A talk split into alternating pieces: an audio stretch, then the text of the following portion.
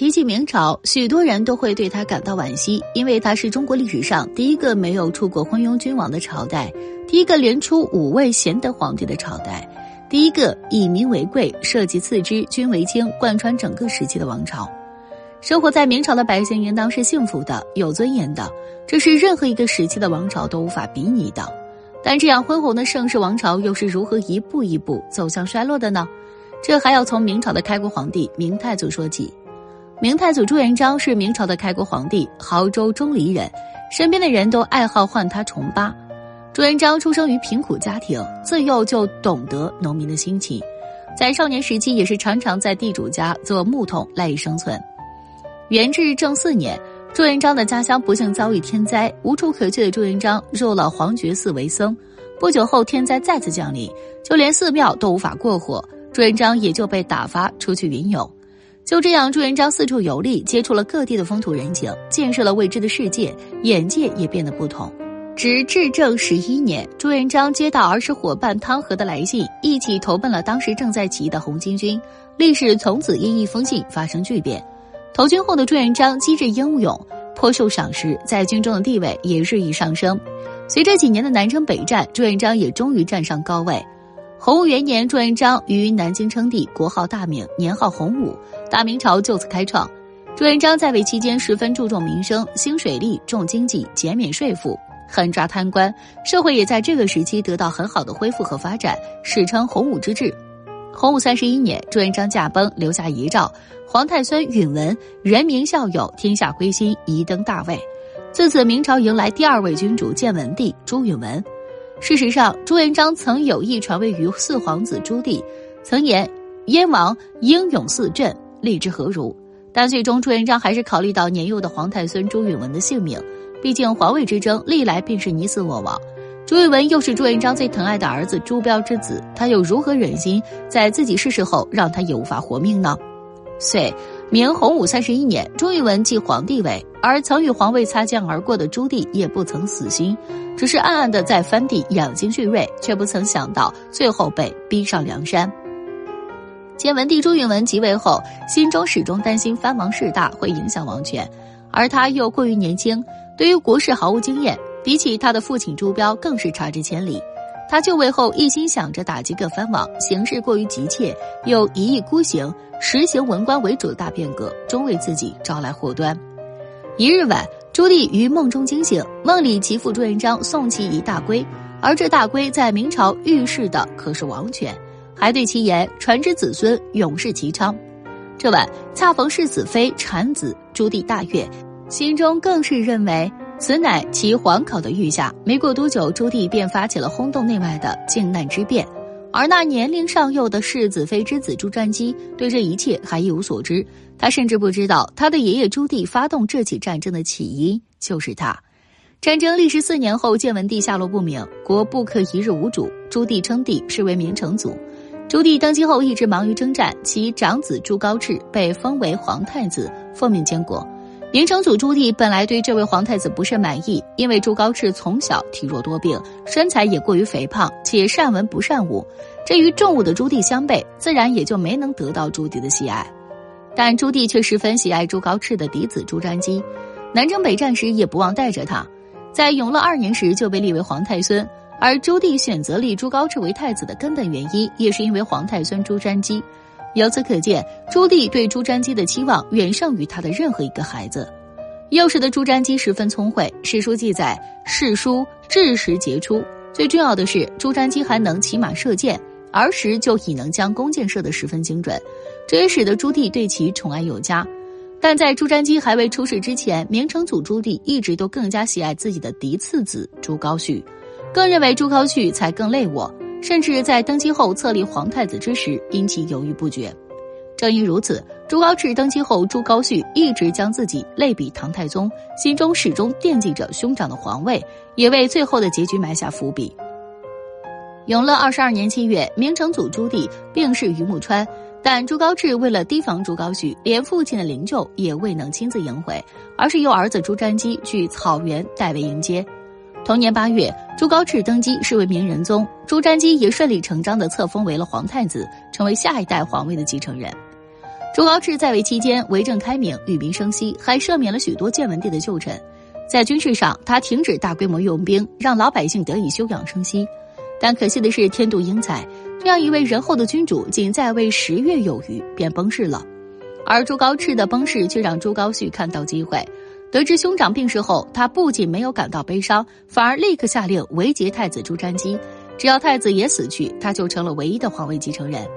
那时恰逢南京屡屡发生地震，而朱高炽又心系南京，意欲将京都迁回南京，遂派朱瞻基前往并拜谒明孝陵。不料朱高炽却在这期间突然病危，只好传召朱瞻基速速迂回。而这时收到消息的朱高煦正在朱瞻基从南京回北京的路上堵截，做着谋权篡位的春秋大梦。可惜天不遂人愿，朱瞻基命里自有天助，在众人围堵的路上早已经过，躲过一劫。回到京都后的朱瞻基并未见到父亲的最后一面，十分伤心。虽然朱棣对朱高炽不甚喜爱，但朱瞻基却对自己的父亲十分敬重。很快，朱瞻基成为了明朝第五位皇帝。虽是年纪轻轻便承接帝位，但朱瞻基的治国之能却丝毫不输朱棣和朱高炽，甚至有过之而无不及。而他的二叔却群衔皇位已久，年轻时又曾追随朱棣参与靖难之役，认为自己可像父亲一般，兵至皇宫夺得皇位。但遗憾的是，朱瞻基不似朱允文。朱瞻基不但自身善谋略，又有能臣辅佐，文有三杨促议、夏元吉，武有张辅、周轸、于谦，可高枕无忧。可朱高煦起兵造反后，朱瞻基并未像朱允文一般留守皇宫，反而御驾亲征，所到之处，人人抬头望见黄旗，赫然恐慌，纷纷向皇帝陛下投降。还未等朱瞻基动用一兵一卒，朱高煦的谋反便走到尽头。最后，朱高煦只好投降。其弟朱高燧见状，也马上交出兵权。就这样，自古以来的藩王难题被朱瞻基轻松解决。不战而屈人之兵，视为上策。此后，他的威望比朱棣更甚。但朱瞻基也并未为难自己的二叔，起兵造反本是死罪，而朱瞻基仅仅只是将其废为庶人，囚禁起来，可见其心胸之广大。在唐朝时，李世民也与朱高煦一同为家中老二。但李世民不仅夺位成功，还名垂青史。反观朱高煦，不但没能成功，还被囚禁了起来。最可笑的是，他还应验了唐朝的一个成语“请君入瓮”。原来，这位汉王被囚禁起来后，还是改不掉张狂的性子。在朱瞻基前去探望之时，竟伸出一只脚绊倒了当朝皇帝，这不是自寻死路吗？气愤的明宣宗当即下令，命人抬来三百斤重的铜缸，将朱高煦困在缸内。可朱高煦非但没有求饶，还将大缸举起挑衅明宣宗，这一下便给自己的死期定了日子。明宣宗命人将朱高煦死死扣在缸内，周围点燃木炭，就这样，朱高煦被活活的致死在了缸中。所以，要说朱高煦为何与李世民的结局不同，那必然是因为他想要造反的对象正是如李世民一般的皇帝。当时时，帝奋发图强，杨士奇等同桌辅助，海内号为治平。朱瞻基即位之后，对于朝内大臣所提的建议，都会谦虚接受，朝中一派祥和。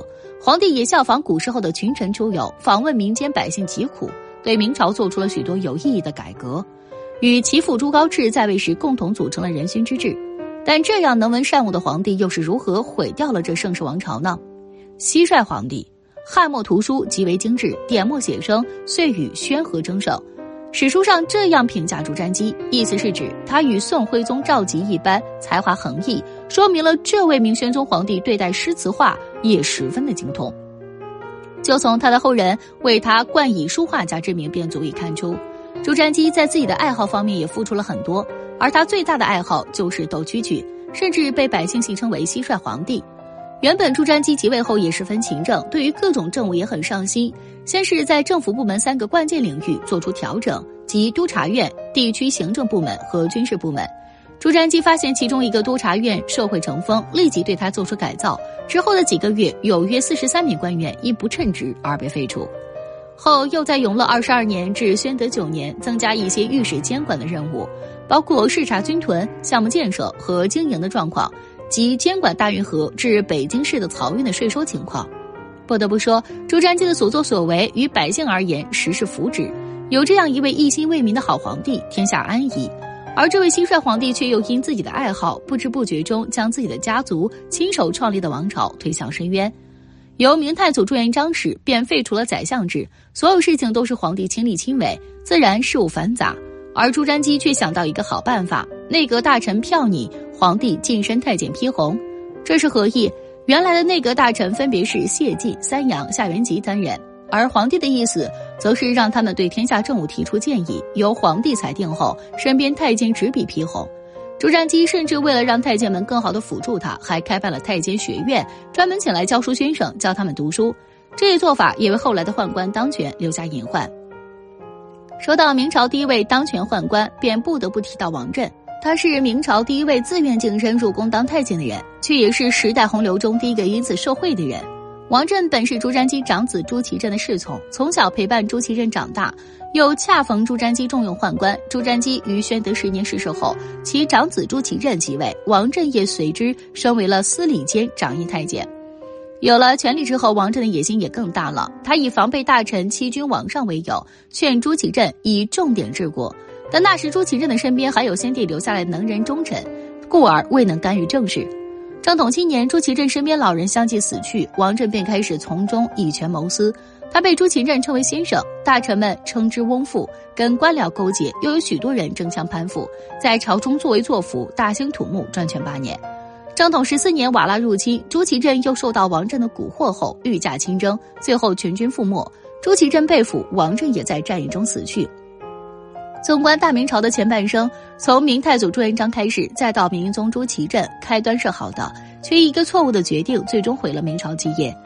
朱瞻基是个好皇帝，他励精图治，爱国爱民，文治不逊色其曾祖父和祖父，军事才能不亚于朱元璋和朱棣。但他却忘了，不是每个皇帝都能够像他一样有如此的才能和威望，平衡好当权大臣或是宦官的权力，以至于大明朝的后期出现大量宦官弄权，最终破灭。若是朱瞻基能及时阻止宦官当权的局面，改变爱玩的天性，是否后来的局面会变得不一样？若是明朝能够在那些贤明君主的带领下走向资本主义，后世的历史是否又会不一样呢？但历史已成定局。不管这些君主做过什么，都已经为自己的行为付出代价，而他们为社会所做的贡献又何至于此呢？不论如何，朱瞻基虽不完美，却也称得上是一位优秀的皇帝。